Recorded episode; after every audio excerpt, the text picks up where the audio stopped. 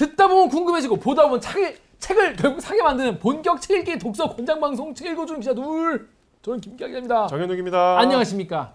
이게 저희가 녹화를 사실 지난주 금요일에 하고 금요일에 바로 올렸어요. 그날 올려서 그죠? 바로 반- 근데 지금 화요일이거든요. 그러니까 녹화 주기가 엄청 짧아 지금. 책 읽을 시간이 그만큼 부족했나요? 하지만 충분했다. 이번엔 충분했다. 그 얘기 좀 이따 하고요.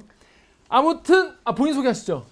했는데 우키행 정현욱입니다. 그렇습니다. 안녕하세요. 자, 먼저 저희 지난화 한강 작가의 작별하지 않는다. 아, 요거에 달린 댓글 반응 먼저 보겠습니다. 나정님이 순이 삼촌이 오래오래 감춰왔던 비극적 사건을 사실 그대로 인식하게 해준 작품이라면 작별하지 않는다는 사건을 인식한 이후에 어, 밀려드는 아픔과 슬픔, 그 파도 같은 게 이런 건가 봐요. 네. 그리고 해결되지 못한 역사적 문제들을 어떻게 감당하고 정리해 나가야 하는가 요거를 생각하게 해준 작품이었다라고 하셨어요. 또 베이우스님이 접합 수술을 받은, 받은 인선의 손가락에서 3분마다 피를 뽑는 부분에 대한 김 기자님 해석이 정말 좋네요. 그 해석은 여기까지였다. 제가 일 때문에 지난주 월요일에 주말까지 제주에 계셨다고 합니다. 근데 중간에 잠깐 시간 나서 너분숭이 4.3 기념관에 갔어요. 정유럽 기자님 잘 아시겠지만 너분숭이 기념관 자체가 희생 현장이기 때문에 앞에 애기 무덤이라고 시신을 수습하지 못한 어린 희생자들의 무덤이 있는데 그 앞 작은 돌탑에 어, 돌탑에 어떤 분들이 과자 또 작은 동백꽃 조화 꽃송이를 주셨더라고요. 저는 두고 올 게 아무것도 없어서 묵념만 올리고 왔어요. 근데 제가 4.3 기념관 다녔다고 하니까 같이 일하는 후배가 예쁘고 좋은데 다 놔두고 왜 거길 갔냐. 그러니까 제주도에 이쁜 데 많은데 왜 음, 4.3 음, 음, 거길 음. 갔냐라고 물어보더라고요. 그래서 그래서 지난주에 소년이 온다도 그렇고 황석영 작가님의 손님도 그렇고 잊혀지지 않도록 계속 이야기해야 한다까지는 생각 못하면서도 잊혀지면 어떡하나 이런 생각까지는 깊게 생각 못했는데 그 소설의 장면 손가락 장면 그리고 김 기자님의 해석이 우리가 5.18, 4.3 같은 사건에서 눈을 돌리지 말아야 하는 이유 그리고 제가 후배에게 받은 질문에 대한 대답이 될 수 있을 것 같아요 라고 해주셨습니다. 좋게. 여기가 너분송이 여기가 저 현경 편에서 현경 선생 인터뷰한 장소예요. 어, 그 조천에라 가까운데 이게 많이들 이렇게 생각하시죠. 예쁜데 다 놔두고. 네, 근데 제주가 원래는 피바다였기 때문에 그거를 모르고 풍경만 보는 건 뭐 생각하기 나름인데 저는 제주 가면 일단 여기부터 가야 된다고 생각합니다. 다음 댓글 읽으십시오. 요 댓글 할 얘기가 많은데 일단 읽어볼게요. 제이님이 이해가 어려운 부분은 전문가 해설의 도움을 받는 게 어떨까요? 이번 영상은 이 책을 재미없게 읽은 기자님 감상의 나열로만 이루어진 것 같다 공감도 못하겠고 개인적으로 소모적이네요. 하자의 친구가 왜 그렇게까지 새를 지키고자 했는지 새를 지키기 위해 왜 화자를 보내야만 했는지 김현수 작가님은 그걸 뭐 핍진 그 새가 뭐길래 서울 사는 친구한테 그런 부탁을 하는 건지에 대한 몰 이해는 한강 작가님 문학 세계에서 새가 갖는 상징성에 대한 이해의 결핍 에서 기인한 것 같아요. 죽은 새를 왜 알루미늄 통에 넣어서 묻었는가에 대한 이유는 이미 김 기자님이 밝혔듯이 아, 읽으셨듯이 벌레와 쥐가 파먹지 못하게 하기 위함이고 왜 새를 벌레와 쥐가 파먹지 못하게 하고 싶었는지 환상으로라도 새가 살아 돌아오게 한 이유가 뭔지도 역시 한강 작가님 작품 세계를 깊이 들여다보지 못했기 때문이 아닌가 싶습니다. 여튼 작품에 대한 심도 있는 이해 없이 예술을 너무 객관성과 팩트에 집중해서 접근하시니 이럴 바엔 그냥 입문서로 가시죠. 입문서가 더 어렵지 않나요? 입문서는 그래도 뭔가 이제 약간 그 배우는 뭔가 그러니까 드라이한 음. 글들이 있기 때문에 좀 그- 너무 이게 상상력을 자극하고 이렇게 문학 세계에 대한 깊은 이해가 필요한 이런 거는 너희한테 좀 너무 무리한 거 아니겠느냐 이런 말씀인데 아 저는 뭐 이 댓글 읽고 사실은 되게 좀 부끄러운 부분도 있었어요 이분 말씀에 맞는 부분도 있고 그랬는데 음. 제 생각에는 우리 저희가 예전에 그 아오이 가든 때아 옛날에 도저히 납득이 안 된다. 그래서 이 그때 이제 그 어, 출판사 대표님을 모시지 않았습니까? 네. 그런데 이 그때랑은 좀 약간 다른 것 같아요. 이게 뭐 제가 뭐 매번 전문가의 도움을 받을 수는 없는데 뭔가 한강 작가의 이 작품 같은 경우에는 그 일단 50편에 선정된 작품도 아니어서 과- 담당 뭐 평론가님도 안 계시고 누굴 부르기도 뭐 그런 생각 별로 안 해봤어요. 그냥 그런데 작품적으로 너무 좋겠지라고 생각해서 그냥 읽- 읽고 그냥 말하는데 근데 좋은 점도 있고 안 좋은 점도 있고 그래가지고 그냥 있는 그대로 어떤 독자로서의 어떤 생각을 좀 전해드려야겠다라고 생각을 해가지고 그렇게 말씀을 드렸던 건데 뭐 이해가 전 사실 이렇게 생각해요. 이게 대- 이게 문학이 대중 문화로 볼 수 있지 않습니까? 이게 대중에게 어떻게 다가가냐도 중요한 건데 이게 뭐 꼭 그거를 다 아는 사람들의 대상으로만 하는 감상이 맞, 맞고 중요한 건지 아니면 그냥 일반 저 같은 이제 한강 책 딱 두 번 본 사람 모르는 사람의 어떤 시선이 이런, 것도 한번 뭐 들어볼 가치가 있는 건 아닌지 그냥 그런 생각이 들어서 이프로 한 건데 전좀좀 아쉽긴 해요. 진짜 이 한강 문학에 정말 이 새가 이제 의미하는 바를 정말 깊이 아는 분을 모셨으면 더 좋았겠다 그런 생각 들어서 이거 이 어 지금 뭐야 제이님 댓글 읽고 저도 그날 밤에 사실 막아 그랬어야 되나 막 아 우리 너 너무 내가 좀 가볍게 생각했나 좀 그런 음. 후회와 반성도 좀 있긴 있었습니다. 그래서 앞으로 이런 작품이 또 있을 거잖아요. 뭐 많이 있으니까 그럴 때는 정말 제이님 말씀대로 좀 관련된 이제 전문가분을 모셔가지고 얘기하는 것도 좋겠다 이런. 저는 이 댓글에 뭐 반은 동의하고 반은 동의할 수 없는데 일단 김 기자 얘기대로 우리 지난 편 보고 주변에 이제 좀 아, 반응들이 왔어요. 평소에 별로 이렇게 여기 반응이 없던 분들한테 의견들 이렇게 왔는데 어, 지금 여기 지적대로 약간 너무 이해가 안 되는 점을 나열해서 그러니까 어떤 분은 그러더라고 김기아 기자가 소설의 장르에 대한 이해가 좀 부족한 것 같다. 그럴 수 있죠. 그러니까 소설 이번에 이게 말이 돼? 얘 너무 집착한다. 이 이런 이렇게, 이렇게 하겠어요? 이거 근데 우리가 이제 다양한 얘기를 한 길게 했으면 모르겠는데 그 얘기를 많이 반 이상 했기 때문에 음, 음, 약간 좀 그런 부분만 눈에 띄었나 싶을 수 있을 것 같아요. 음, 쟤는 소설 읽고 그 생각밖에 안 했나 이렇게 음, 보실 수 음. 있을 것 같아요. 그리고 어 우리가 이제 쉽게 어떤 독자의 입장에서 특히 이제 책을 뭐 이렇게 막 깊이 있게 안 읽다가 이제 막 읽는 그런 약간 역할극도 있잖아요. 그렇죠. 그런 좀 쉽게 이렇게 접근을 하지 못하는 일반 이제 대다수의 어, 독자들의 입장에서 김 기자가 얘기한 건데 이제 제가 이제 김 기자 입장에서 좀 뭐 변론을 하자면 그리고 이제 이 댓글에 반박을 하자면 물론 이제 여기 뭐 말씀이 아까 김 기자가 좀 반성했다는 지점도 충분히 저 이해하고 우리가 새겨들어야 될 대목도 있는데 일단 어떤 작품이든 아무 맥락과 배경 없이 그냥 읽었을 때 그 작품 자체가 완결된 구조를 가져야 되고 그 안에 질서가 악위가 맞아야 돼요. 그, 그 저는 그렇게 생각해요. 그러니까 이 작가의 전작들과 작품 세계를 다 이해해야만 어, 이걸 이해할 수 있다. 뭐 그런 작품도 있고 또 그거를 분석하는 학자라면 그렇게 해야 되겠지만 하나의 독, 한 명의 독자로서 그 작품을 접할 때는 일단 그 작품이 다예요. 일단은 그 텍스트가. 근데 그 텍스트 안에 들어가는 여러 가지 그 장치와 사건의 어떤 서사의 구조가 독자로서는 내 마음에 안 들 수도 있고 동의가 안 될 수도 있죠. 그건 독자의 권리죠.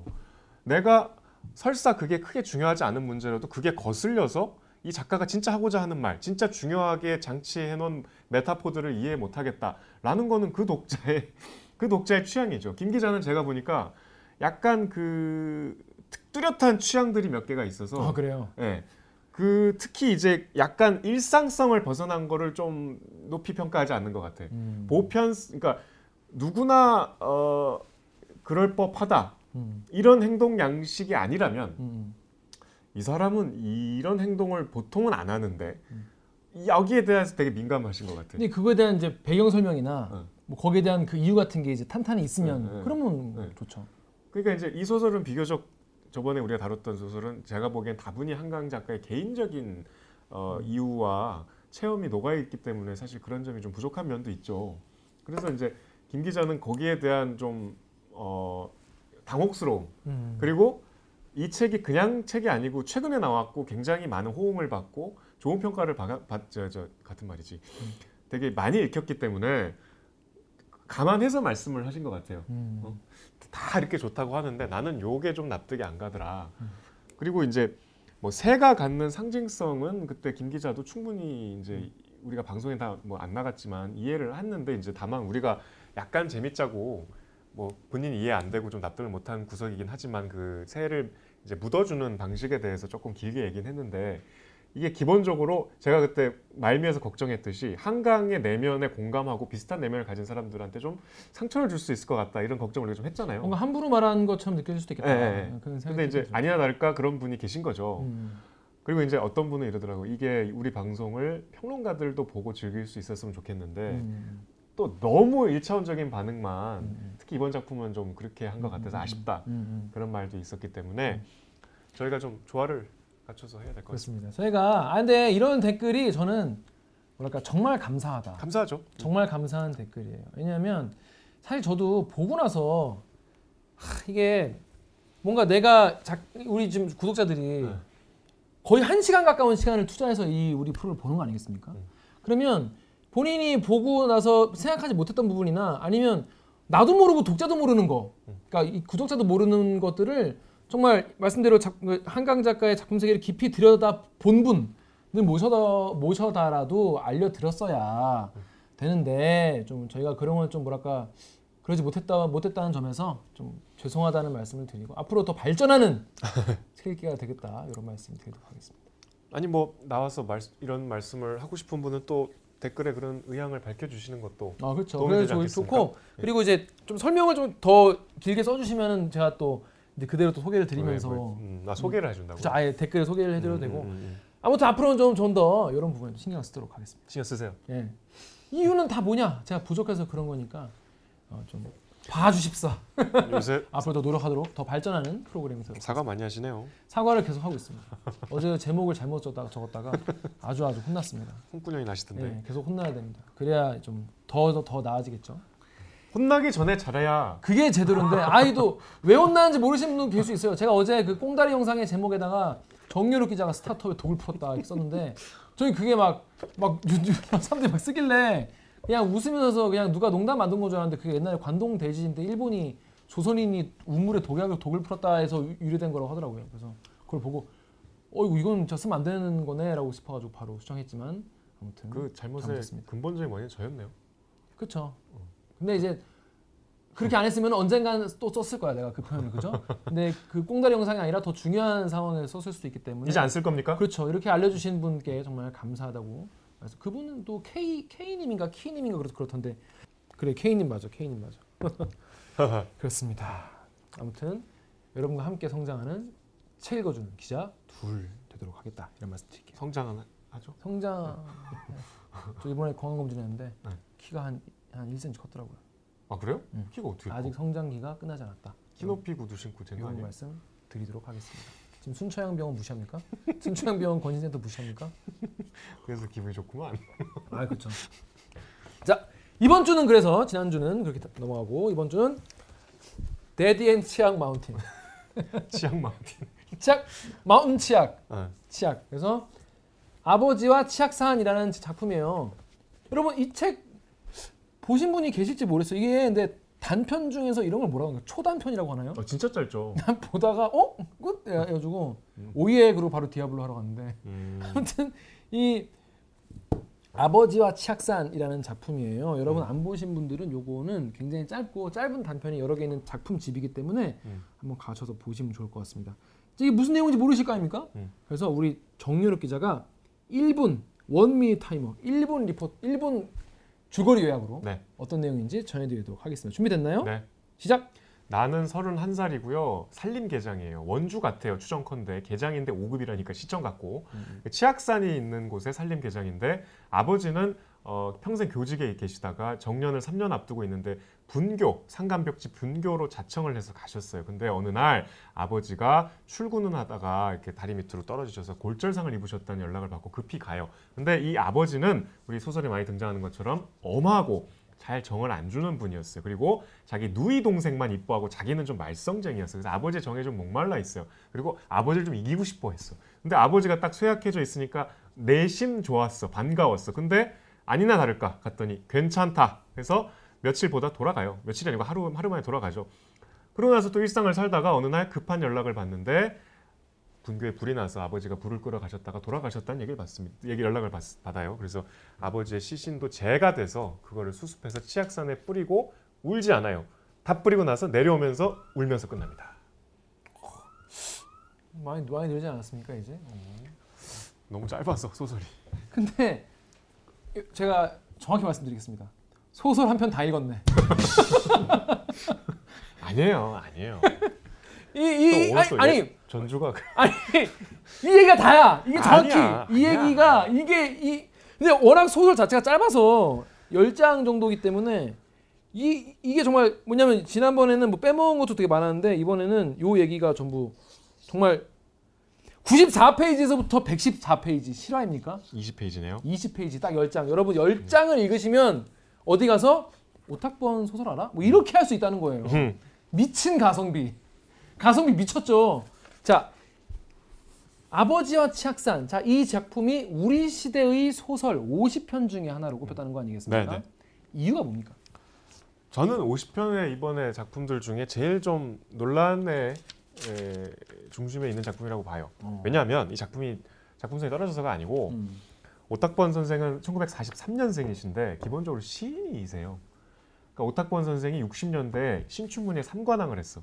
삼관왕? 어, 그러니까 고대 신문 기자로 있, 있다가 어. 이제 고대에서 30년 교수로 계셨어요. 아마 수업을 들었을 수도 있어요. 제가 수업을 신청했어도 음. 들어가지 않았기 때문에 국어교육과 아, 교수님이셨거든요. 국격과 선생님은 저기 사대라서 아마 못 들었을 거예요. 그 왜냐하면 왜 들었을 수도 있었냐면 음. 이분 수업이 시험이 유명해. 뭘로? 매미를 그려라. 아 진짜? 그게 중간고사 문제야. 어. 그러면 사람들이 다 매미를 실제로 그릴 거 아니야. 네. 뭐 이렇게 사- 자기가 생각한 네, 모습대로. 네, 네. 그 시험에서 최고점을 받은 답안은 나무에 점 하나 찍은 답안이었어. 뭐야? 그리고 이런 거야. 실제로 고대 신문사 인터뷰에 나오는데 교내에 목련 나무가 몇 그루인지 음, 써라. 음. 그게 시험 문제예요. 그 인천규정관 쪽이 엄청 많은데. 어. 그리고 막 숙제로 봉숭아 물 들여오기. 좋다. 그러니까 이제 어. 우 하고 들어가는 거지. 호. 어. 쉬어가는. 페이지처럼 어. 이게 이제 지금 같았으면 뭐 많은 비판을 받으셨겠지만 아, 지금 같으면 이제 또막 그 에타에 막 욕 올라오죠. 내 등록금 내놔라. 날, 막 날로 먹냐요. 어. 뭐이 양반은 이제 음, 음. 목련꽃도 좀 바라보면서 음, 음, 음. 벤치에서 연애도 좀 하고 그래, 그랬으면 그게 하는 마음에서. 삶이다. 아, 아, 아.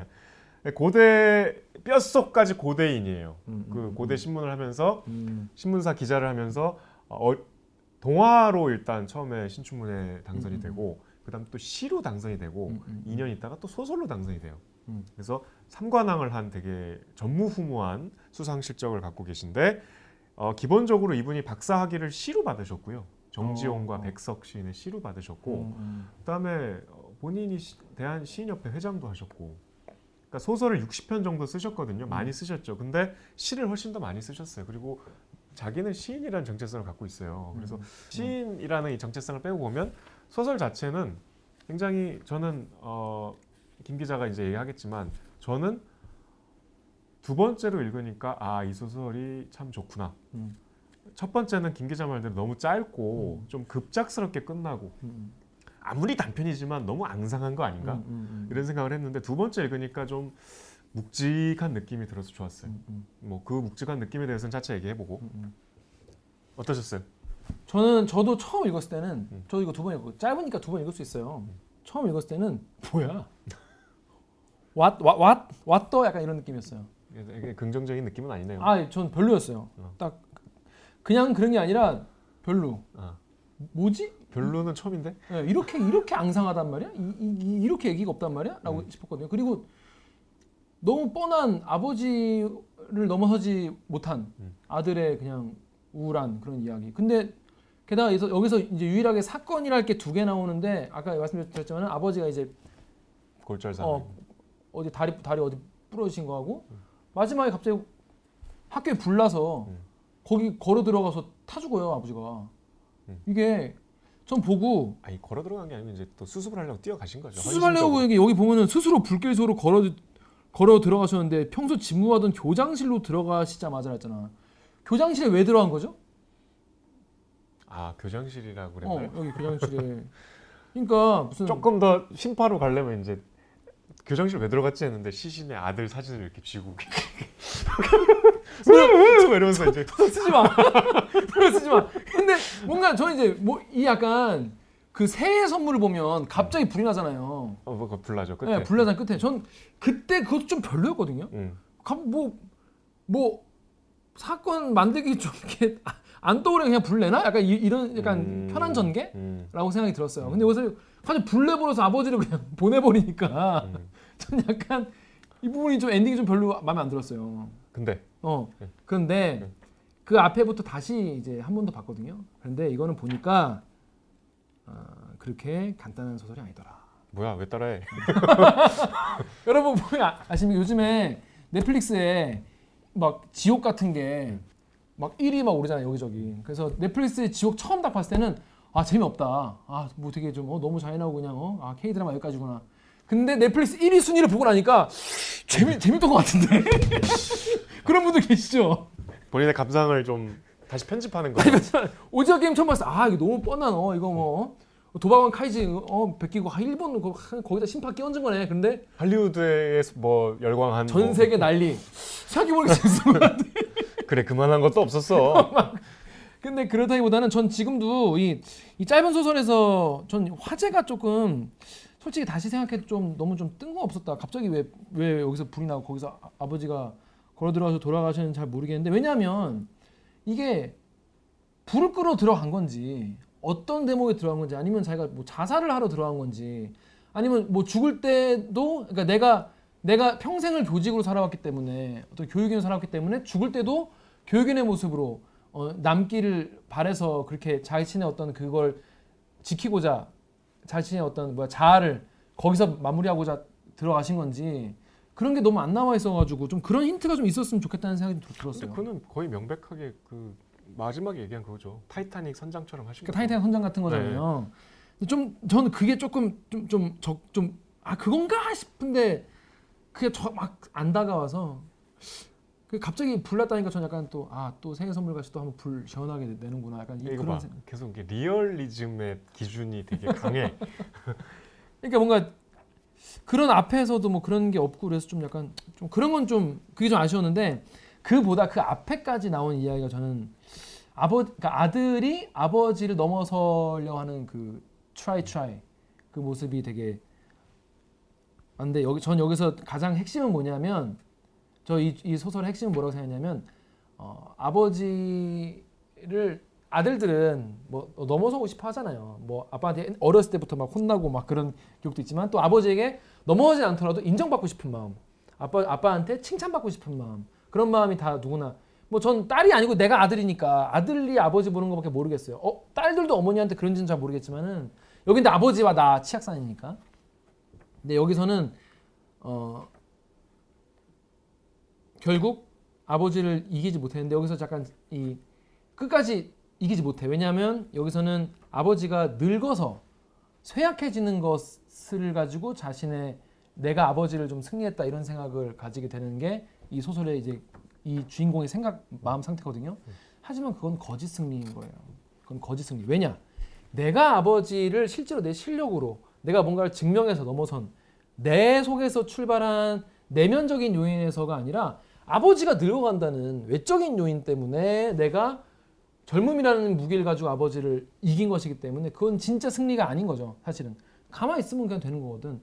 그렇기 때문에 끝까지 이, 이 주인공은 자기가 아, 버지를 감동시키지도 이기지도 못했다는 생각을 갖게 되는 것이고 그렇기 때문에 마지막에 마지막에 소리내어 울기 시작하는 게 진짜 슬픈 거죠. 어, 왜냐하면 나는 아버지 이기지도 못하고 아버지한테 따뜻한 말도 듣지도 못하고 딸을 보냈기 때문에. 그래서 저는 이건 음, 음, 아들의 거짓 승리에 대한 이야기. 저랑 그것을- 완전히 다르게 보셨네요. 아 그래요? 저는 거짓 승리를 알, 알, 알게 되고 나서 아버지에게 미안한 마음을 느끼게 된 아들의 이야기라고 저는 봤어요. 저는 어떻게 봤냐면 음. 저는 이제 이 소설의 키워드를 두 개만 꼽자면 괜찮다와 혼자다라는 음, 음. 말 같아요. 그거 다 아버지가 한 얘기잖아. 둘 다 아버지가 한 얘기인데 괜찮다는 이제 아까 제가 말씀드렸듯이 다리 다쳤다고 연락을 받고 아들이 급히 갔더니 괜찮다. 뼈가 부러졌는데. 너 빨리 돌아가라. 음. 그러니까 거기가 산간 벽지라서 원주에서도 막 버스 타고 한참 가거든요. 음.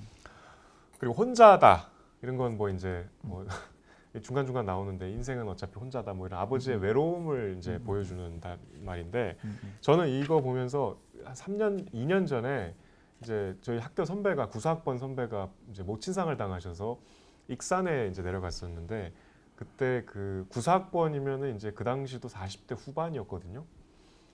근데 이제 뭐 40대 중반이구나. 근데 이제 그 아- 빈소 앞에 들어가기 전에 이제 학교 선배니까 다른 선배들 많이 많이 있을 거 아니에요.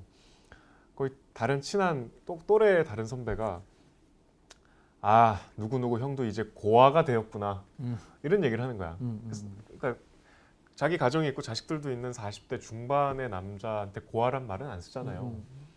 음, 근데 저는 그게 되게 기억에 남거든요. 음. 누구나 뭐 50대든 60대든 엄마가 없으면 엄마 아빠가 없으면 고아일 수 있죠. 음. 그이 아버지 저는 자꾸 이제 대결이라고 보셨던 것 같은데 음. 저는 이 대결이라는 생각은 한 번도 한 적이 없어요. 그냥 아버지에 대한 좀 결핍 그리고 아, 은근히 또 아버지한테 좀 정을 바랬다는 건 직접적으로 나오잖아요. 계속 바라는 아버지가. 아빠가 누이 동생만 이뻐했거든. 자기는 좀 사고치고 공부 못하고 이런 케이스였고 누이는 공부를 되게 잘했고 아빠의 희망에 부응하는 딸이었는데 그 딸마저 나중에 이제 아빠한테 반기를 들고 미국으로 이민- 가버리죠. 그래서 이제 아버지와 이렇게 대면대면 하다가 중간에 한번 서른한 살인데 그러니까 서른한 살인데 보면은 되게 나이 들어 보이지 않아요? 이 캐릭터가 그러니까. 자기 이제 아버지를 골절상을 입은 아버지를 이제 가서 이제 뭐 그래도 간만에 갔으니까 근황을 얘기하는데 이제 두 살 애가 아버지한테 손자지. 이제 말 배우면서 막 한다니까 허허허 웃잖아요 처음으로. 음. 이 소설에서 처음이자 마지막으로. 그러니까 아버지와의 대결은 저는 뭐 별로 그런 구석은 못 봤고 아버지와에 대한 원망 그리고 아버지에 대한 좀 애정을 갈구하는 마음과 플러스 그럼에도 내가 아버지와 비슷해지는구나라는 자각 어. 그런 걸 하다가 그러다가 이제 갑작스럽게 아버지가 어느 날 사라지잖아요. 음. 불이라는 이제 사고를 당하신 음. 건데 그랬을 때 이제 값서 제가 된 아버지를 치악산에 뿌리고 음. 내려오면서 비로소 울잖아요. 저는 그게 이제 나도 고아가 됐구나. 이제 나도 아버지가 됐구나. 이제 아버지의 짐을 나 혼자 짊어야 되는구나. 음. 거기에 대한 외로움이었다고 봐요. 음. 혼자가 됐구나. 나 이제 진짜로 혼자 아버지구나. 내가 음. 책임져야 되는구나. 음. 저는 전혀 아니라고 봅니다. 그래서 왜냐하면 제목이 아버지와 음. 치악산인 이유도 음. 처음에 치악산이 되게 예전에는 무서웠는데 이 주인공이 그 부분 어, 제가 좀 읽- 그 읽어드릴게요. 어, 치악산을 보면서 성장했는데 어, 산이 너무 크고 무서웠어요. 무서워요? 치악산은 볼 때마다 그 모습이 다르게 보였다. 멀리 커다랗게 앉아있는 산은 가까이 가면 천천히 움직였다. 어릴 때 산에 가면 나는 무서웠다. 나는 치악산이 아, 그- 그러다 그러다가 내가 살림기 직원으로 나이 먹고 자연보호 운동을 나갔을 때 나는 치악산이 옛날의 산이 아니라 이제는 늙고 힘없는 산이 돼 있음을 알았다. 추적하다가 이제는 커다랗고 신비스러운 산이 아니라 모든 세파에 시달려 주름살이 깊게 패인 노인처럼 힘이 없었다. 그만큼 치악산은 인간의 세계 속에 들어와 있었다. 나는 그게 좋았다. 라고 하는데 어, 그런 부분 있죠. 그러니까 이제 그게 딱 아버지인 거예요. 그렇죠. 어, 저 어릴 땐 무섭고 뭔가 좀 나에게 위험이 있는 존재였으나 지금은 너무 늙어버린. 근데 참 79년 소설인데 치악산은 지금도 굉장히 험준한 산인데 뭐 이때도 늙어 보였나 봐. 음. 근데 근데 이제 저는 어떻게 저는 약간 거기서 약간 비틀어서 읽었는데 저는 이제 아, 아들이 그러니까 둘의 대결구도가 아니라 아, 들 혼자 이제 아버지를 그렇게 생각한다는 분은 왜 앞에 뭐라고 나왔냐면 어, 나는 불의의 사고를 당하여 고통 속에 와르르 무너져 내린 아버지의 모습을 기대하고 있었다. 여교사의 전화를 받으면서 가슴이 뛴 것도 아버지의 최초의 열등과 패배를 이제 드디어 내가 경험하게 됐다는 데서 오는 쾌감이었다. 아들에게 의지하고 애원하는 늙고 힘없는 아버지의 얼굴을 보게 되기를 나는 기대했다. 아들의 힘을 빌지 않고는 도저히 움직일 수 없는 공경에 처한 아버지의 모습을 나는 벌써 오래전부터 갈망해 왔는지도 모른다.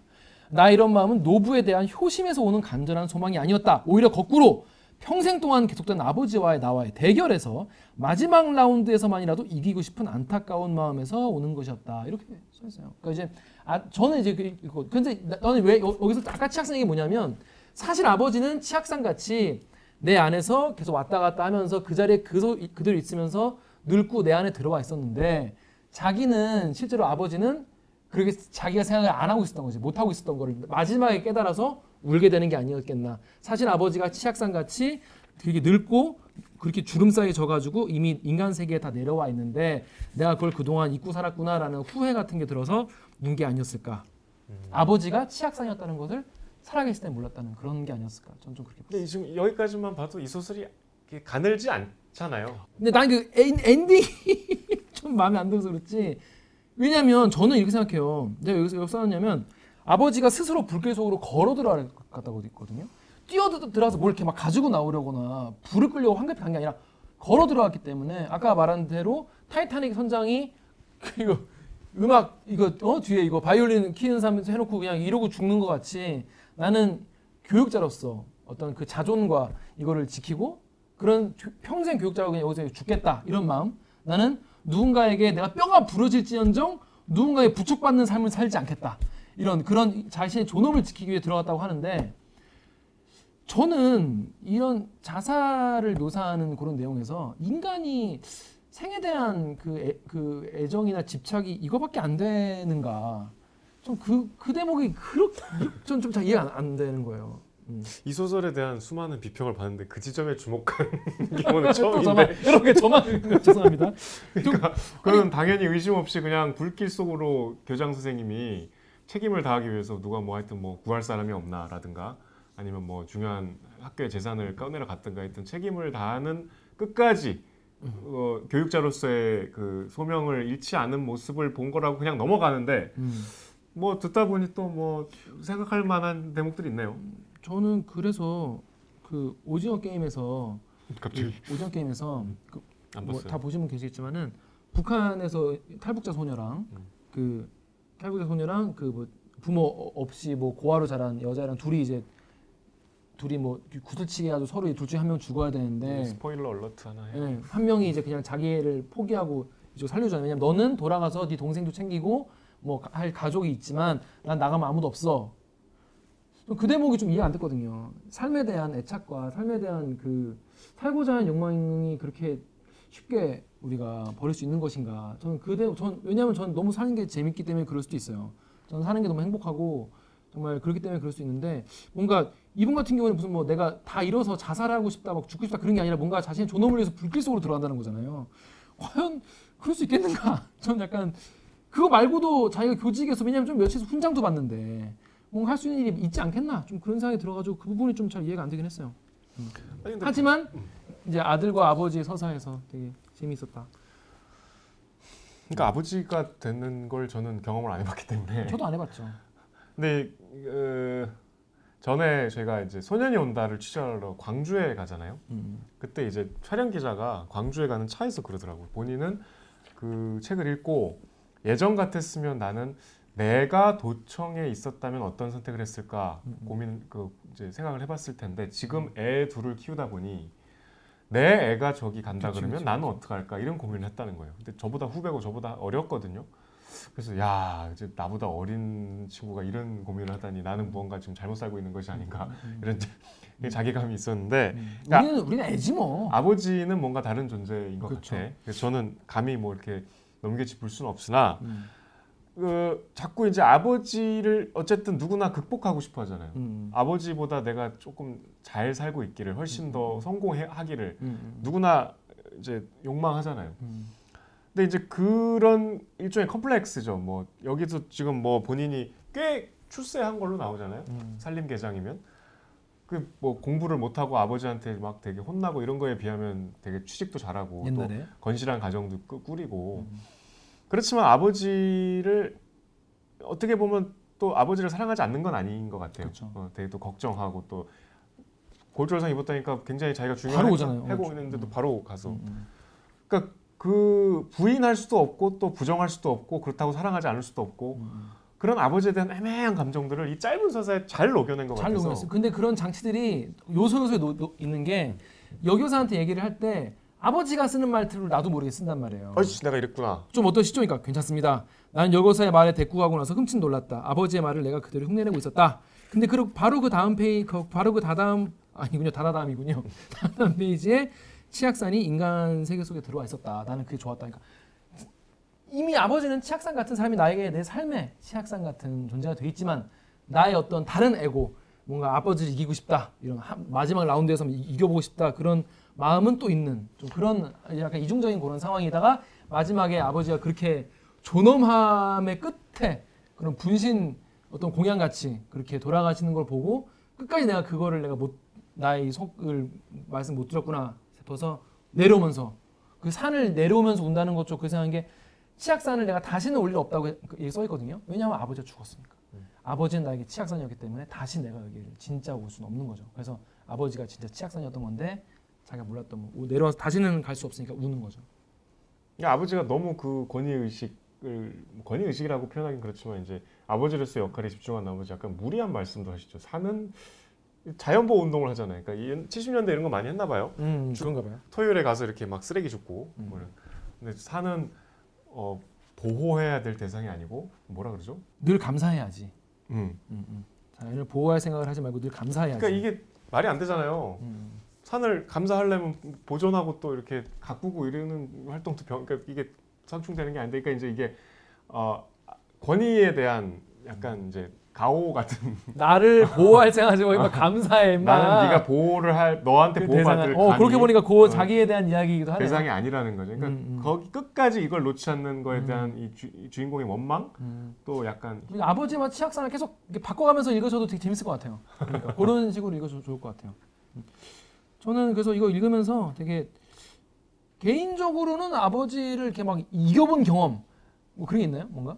아버지랑 뭐 전혀 다른 일을 하고 있으니까 음. 뭐 아, 가- 뭐, 아니 다른 일을 해도 글쎄요 저는 그런 대결 의식 자체가 별로 없어서 그러니까 저는 되게 제 또래 남자에 비하면 음. 되게 드물게 아버지와 아주 일관되게 원만하게 음. 그리고 아버지를 존경하고 음. 또 아버지의 애정을 받고 음. 사랑을 받고 지금 아버지가 보시니까 지금 그런 거 아닙니까? 아니 뭐 그런 면도 없지 않아 있지만 아니 근데 저는 제 그게 되게 축복이라고 생각해요. 아, 그래요? 왜냐하면 의외로 저는 몰랐거든요. 제가 그런 환경에서 컸기 왜냐면 때문에 자기밖에 몰라. 왜냐면 가정 환경은 사실 아버지와의 갈등이 이 많아. 남자라면 다 되게 한 번은 겪는 음. 그 충돌과 뭐 반항과 또 이렇게 막 감정의 어떤 여러 그 흔적들이 꼭 한 번씩은 통과 의례처럼 겪더라고 의외로. 그렇죠, 그렇죠.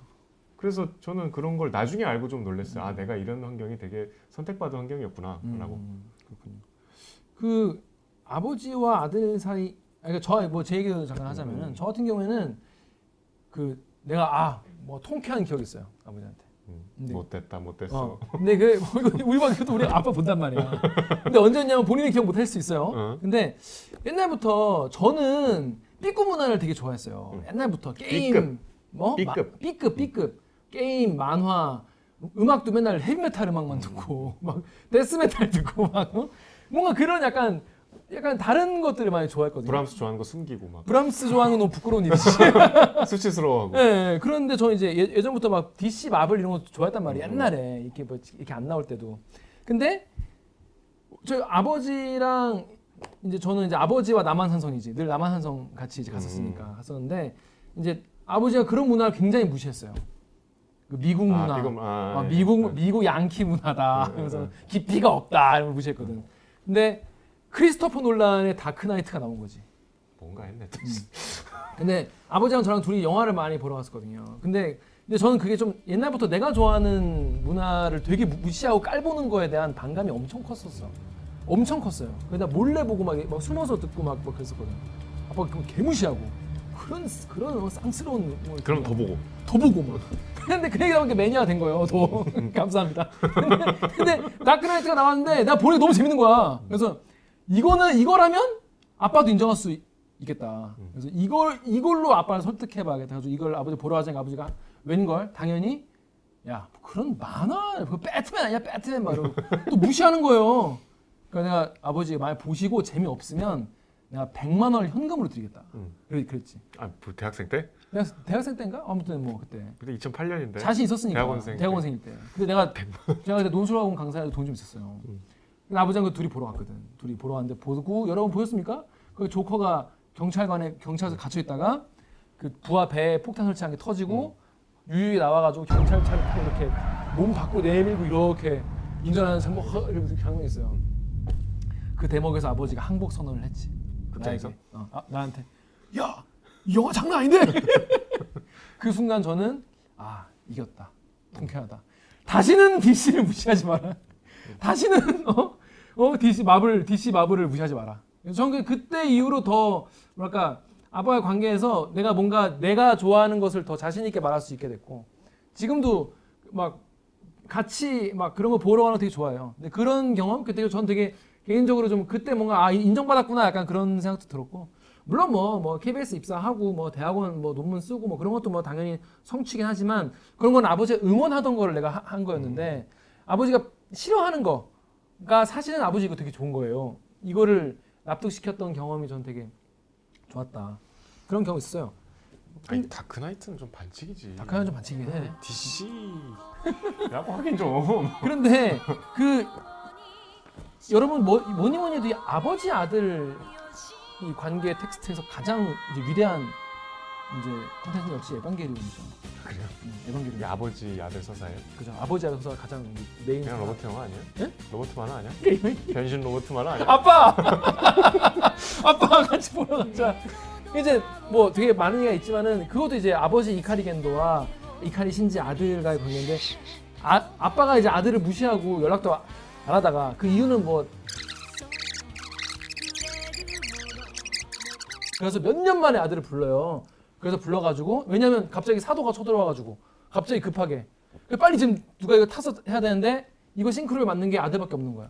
그래서 이뻐하지도 않는 아들을 불러. 그래서 에, 뭐 신지 에바에 타라 이렇게 지시를 하죠. 근데 아들은 갑자기 아빠가 나를 몇 년 만에 불러놓고 지금 뭐 하는 거냐고 지금 난 지금 타기 싫다. 그래서 근데 애가 억지로 타. 왜냐? 얘가 아빠한테 인정받고 싶거든. 아빠의 사랑을 갈구하는 중딩에 불과하고. 그래서 억지로 타. 억지로 타는데 막 우여곡절 끝에 잘 타긴 타는데 나중에 아빠가 그냥 고생했다 이 한마디에 되게 얘가 너무 밝아지는 거죠. 얘가 약간 좀 그뭐 아... 아 언제 끝나요? 자기가 마지막에는 아빠한테 잘 보이고 싶어서가 아니라 자기가 원해서 에바에 타게 되는 그런 그런 스토리가 이제 에반게리온의 작은 이야기 중에 하나잖아요. 그게 사실은 바다 이게 거기서 나온 건가요? 에? 뭐 이거? 이게 뭐야? 아니 그거 아니. 그래서 듣고 사실 그래서 저는 이제 에반게리온 같은 그런 이제 기본적인 아버지 아들 서사에 대한 책도 아버지 아들 서사의 고전은 대부죠. 대부 대부는 왜? 대부가 이제 이제 아, 처음에 주- 아, 그 미국의 마피아의 넘버 원인 음. 아버지가 싫어서 자기는 이제 아버지처럼 안 되려고 음. 대학교 가서 음. 2차 대전 참전하고 음. 근데 이제 아버지가 총을 맞아서 이제 사경을 헤매니까 아버지를 지키려고 어둠의 세계에 발을 뻗쳐서 결국은 이 대부가 one two three가 있는데 대부 서사를 통해서 아버지보다 더 괴물이 되는 그러니까 얘기죠. 그것과 그다음에 스타워즈. 스타워즈 그렇죠. 응. 스타워즈는 이제 아버지들의 판타지죠. 아들이 결국은 모든 걸 해결하고 구원해 주니까 음. 자기보다 더 뛰어난 아들이.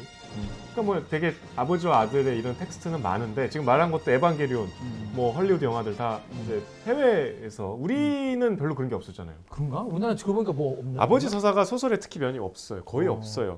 그 이번에 50편도 통틀면 통틀어서 이거 하고 그다음에 전에 우리가 했던 윤우명 어, 음. 소설가의 작품 정도밖에 없어요. 그거 좋았지. 네.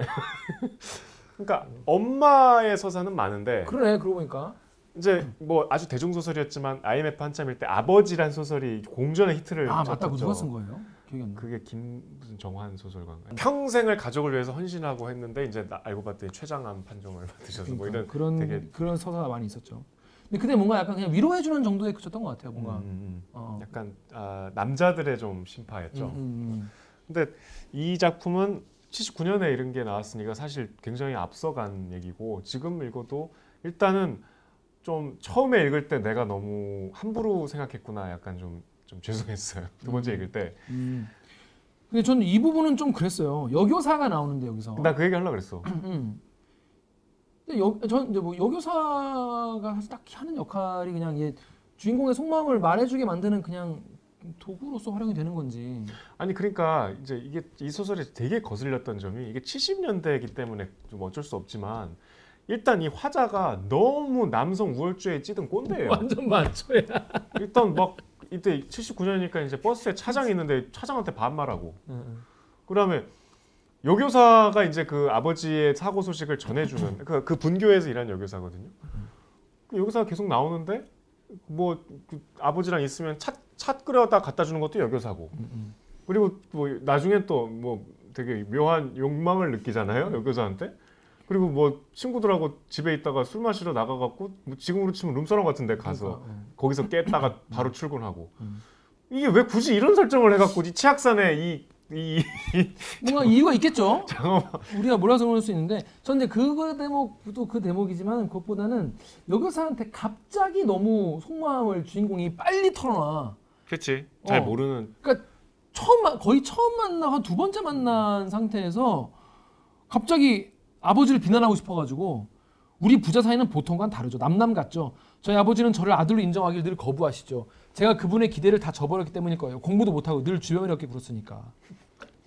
갑자기 그 두번 두 번 정도 본 그것도 아빠 동료한테 이렇게 말을 어, 그치. 하나? 음. 그러고 나서 예를 들어서 이제 화가 나서 이러고 있으니까 여교사가 그 교장 선생- 선생님도 어쩔 수 없는 노인이에요라고 하니까 그분 노인이 아닙니다. 그래서 왜 그런 생활하시죠?라고 하니까 밀교의 교주예요.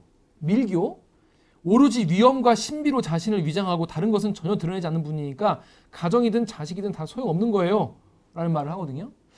근데 이제 옛날에 자기 동생이 아빠 동생이 한 말이긴 한데 이게 처음 그, 아, 이런 거 의심 하면 하면 안 되는 거야? 그래서 나, 짧으니까. 나, 나 약간 위축됐어.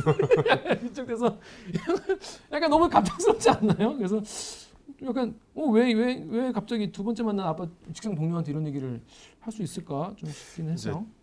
집필 중인 모든 작가에게 김기화 주의보가 모든 개연성을 다시 검토해야 하는 이럴 수 있을까 끊임없이 의심해야 될 것 같아요. 죄송합니다. 제가 너무 이제 그런 거를 그리고 저는 이 이제 소설에서 가장 이제 거슬렸던 거는 음. 이 부분이에요. 살림 과장을 찾았다. 과장의 대머리는 금방 눈에 띄었다. 대머리 혐오 아닙니까? 대머리 혐오를 멈춰 주십시오. 탈모인들에게 정말 혼납니다, 진짜. 아니 근데 뭐, 뭐 혐오는 없잖아. 그 뒤에 되는데. 대머리 과장에 대한 묘사가 나오는데 아버지가 다치셨다는 연락이 왔어요. 곧 지금 금지로 가야 됩니다. 그러니까 참여하단 낙군 오개장이 빠지면 자연보호 운동이 제대로 될 리가 없지 않소. 뭘 그렇게 읽어? 이렇게 아니 그래 써 있으니까 아니 너무 이렇게 연기를 대머리인 분을 이렇게 비하하는 이런 이런 표현 자제해 주기 바랍니다. 21세기엔 탈, 탈모인도 우리 사회의 소중한 일원입니다. 국가 사회가 나서야 할 네. 문제입니다. 하지만 관련 법안은 국회에 계속 결의, 계류 중이죠. 관련 법안 없을 것 같아요.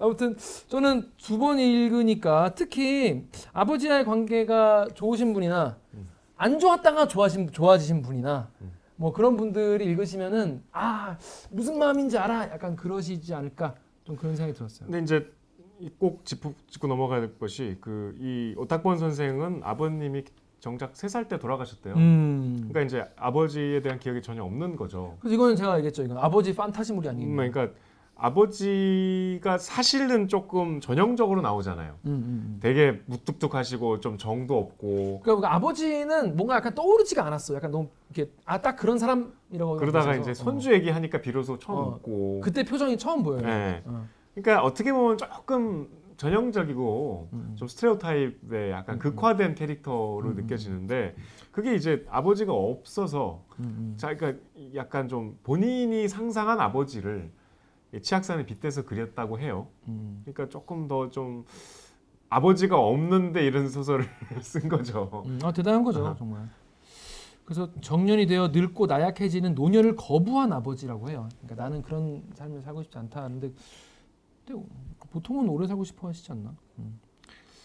저 그래서 이 책을 두 번 읽고 나니까 되게 좋았다는 생각이 들고 저 여러분도 사시면은 보시면은 두 번 읽으시는 거를 추천을 드리겠습니다. 음, 두번 읽으시면 좋겠다 그런 생각이 들었습니다. 자, 근데 오탁권 작가님 같은 경우에는 만나봤나요? 저는 다른 기자가 다른 뭐 만나봤죠? 얘기만 들었는데 이분은 원래 소- 시인으로 더 유명하시죠? 시인이야 시인. 음. 근데 어떻게 소설을 보니까 초부터 되게 많아. 60편 정도 쓰셨대요. 엄청 많이 쓰셨네.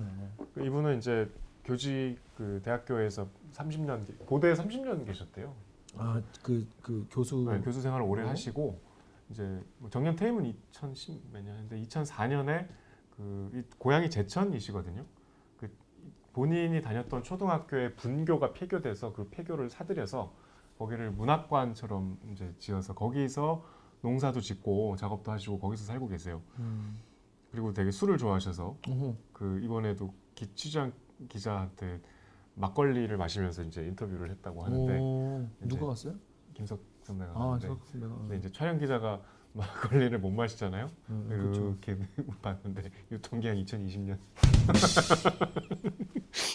그래서 끝- 끝까지 한 모금도 하지 않았다는.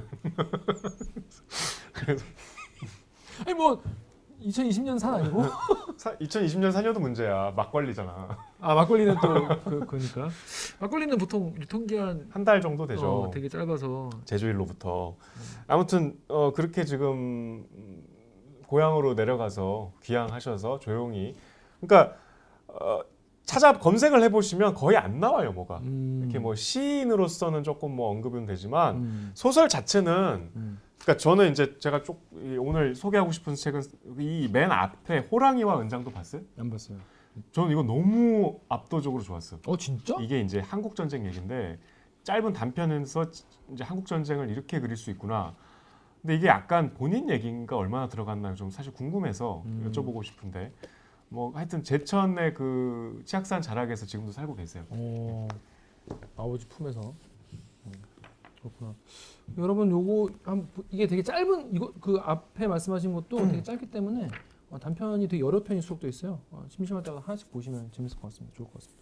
여기 보면은 이게 보통 다 70년대 이제 작품들인데 음, 되게 일단 이 오탁번 선생 시도 웃긴 시가 많아요. 웃긴 시. 특히 뭐 폭설이라는 시는 이장님이 방송을 했는데 우리 좆대 불었어요. 뭐, 뭐 그런 그러다가 이제 비, 다음 날 더 많은 눈이 내리니까 우리 마을 전체가 좆댔어요.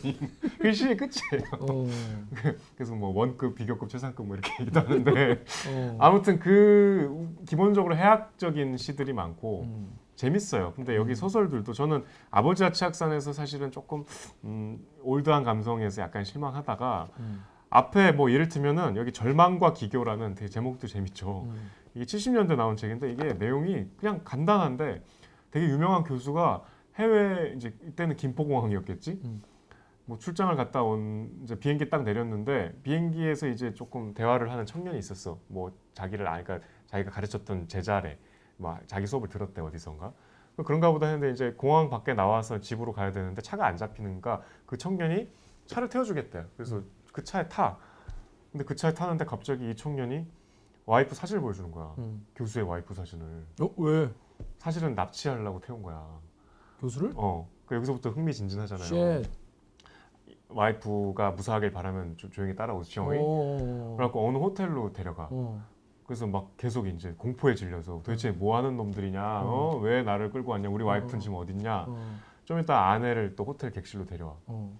그래서 그냥 여기서 쉬다 가시라. 어. 명망 있는 지식인 같아서 직접 뵙고 싶어서 우리가 불렀다. 이게 몇 명 되거든요. 거기까지는 약간 이제 좀 영문을 모르다가 이 앞 우리가 보는 앞에서 이 부부끼리 이제 성행위를 하라고 관계를- 시키는 거야. 어. 왜? 안 하면 우리가 한다. 어? 우리가 어떻게? 해? 자기들끼리 한다고? 아니 그 아내. 아, 네. 어, 오셨- 어. 그래서 이제 아니 이게 언제적 소설인데 이게? 그래서 어, 어쩔 수 없이 해요. 아 진짜 하고 이제 잠이 들어. 그럼 어떻게 또 잠이 드냐? 78년도 소설인데? 깨보는 깨보니까 이제 객실에 자기들밖에 없는 거야. 어, 그래서 이제 얼른 집으로 가지. 야, 어. 별, 별 이상한 일이 다 있다. 어, 어. 근데 이제 이 교수가 뭐 없었던 일로 하지 뭐, 음, 음. 뭐 경찰에 신고도 안 하고 음, 그 집에 가는데 한 통에 전화가 걸려오지. 음. 그게 소설 끝이에요. 어. 별론가 보다. 뭔가 더, 더 있어야 될 것 같은데. 그 아까 일단 좀 이 시대를 반, 저, 생각해 보면 감안하면 좀 파격적이잖아요. 어, 파격적인 내용이긴 하네요. 약간 지금 무슨 영화 같잖아. 음. 그래서 하여튼 이게 다 짧고 재밌어요. 그래 그 다음 편은 달려라 밤버스 뭐 이런 제목이 약간 요즘 스타일로다가 약간 김혜란 소설 같아. 어김 그도 당고 해피 버스데이 막 이- 이런 제목이래요. 그러니까 근데 70년대 쓴 소설이야. 그리고 약간 80년 소설이구나. 옛날 풍속화 보듯이 옛날에는 풍경이 이랬구나 하는 재미도 있고 그래서 저는 충분히 이렇게 볼만한 단편집이야. 그렇습니다. 오탁번 창작집 아버지와 치악산 여러분도 한번 이건 약간 가벼운 마음으로 읽으실 수 있어요. 왜냐하면 기본적으로 뭐 어렵게 막 무겁고 막 그런 소설이 아니기 때문에 의외의 재미들이 많이 의외의 있습니다. 재미를 자 그렇습니다. 자 오탁번의 아버지와 치악산 이렇게 마무리되는군요. 되는 걸로 하겠습니다. 자, 우리 다음 주에는 어떤 책? 아 드디어 이 책인데 어 좋아하는 책인가요? 아니 좋아한다기보다 김기아 기자가 네. 욕하면서 좋아할 것 같아. 좋아할 것 같은 또. 근데 욕은 또 그냥 욕- 욕은 또 해? 욕은 바가지로 이제- 아씨 계속 보게 되는. 나 이제 욕하면 안 돼. 아니 이제 이제 읽을 때 어. 이제 어떻게 읽느냐 이게 음. 또관 또 관전 포인트가 되거든요 저한테는 김기아 기자가 음. 그 이승우 작가의 이승우 예, 식물들의 사생활 식사 아, 아, 식사 음. 식물들의 사생활 음. 장편입니다. 장편 빨리 읽어야겠네요. 근데 일단 재밌어요. 그리고 이제 요거 요것만 말씀드릴게요. 제가 본 국내 소설 중에 제일 충격적인 장면으로 시작해요. 그- 스포하지 마. 아니 스포가 아니고 첫 장면에 나오는데 스포하지 마. 아 그거 그거까지. 스포하지 마. 그 얘기만 할게. 하지 마. 아, 그 장면 얘기. 하지 마, 하지 마, 하지 마, 그 하지 마, 하지 마, 하지 마. 아니, 그림 같은. 아니, 요거에서 얘기가 시작돼. 요것만 요건 얘기할 필요가 있어. 하지 마, 하지 마, 하지 마, 하지 마, 하지 마, 하지 마, 하지 마, 하지 마, 하지 마, 하지 마, 하지 마, 하지 마. 진짜, 하지 마, 진짜 하지 마. 가장 충격적인 아. 장면이. 아, 얘기 안 할게. 안 할게. 그래서 그 장면이 먼저 아, 궁금하잖아. 그러니까 하, 하지 마, 하지 마. 아 너무 그 장면이 충격적 우울해. 자, 그러면 저희 다음 주까지 이동우, 이동우 작가, 이승우. 이승우. 그새 까먹냐? 이런 이런 내가 무슨 책 프로그램을 한다고. 어디 이런 주제에 한강 소설을 말이야. 죄송합니다. 다시 한번 사과드리도록 하겠습니다. 이승우 작가의 식물들의 사생활 다음 주까지 읽어오시면 되겠습니다. 자 그럼 저희 다음 주에 뵙겠습니다. 책 봐, 책 봐, 책 좀 봐 안녕. 고생하셨습니다. 고생하셨습니다.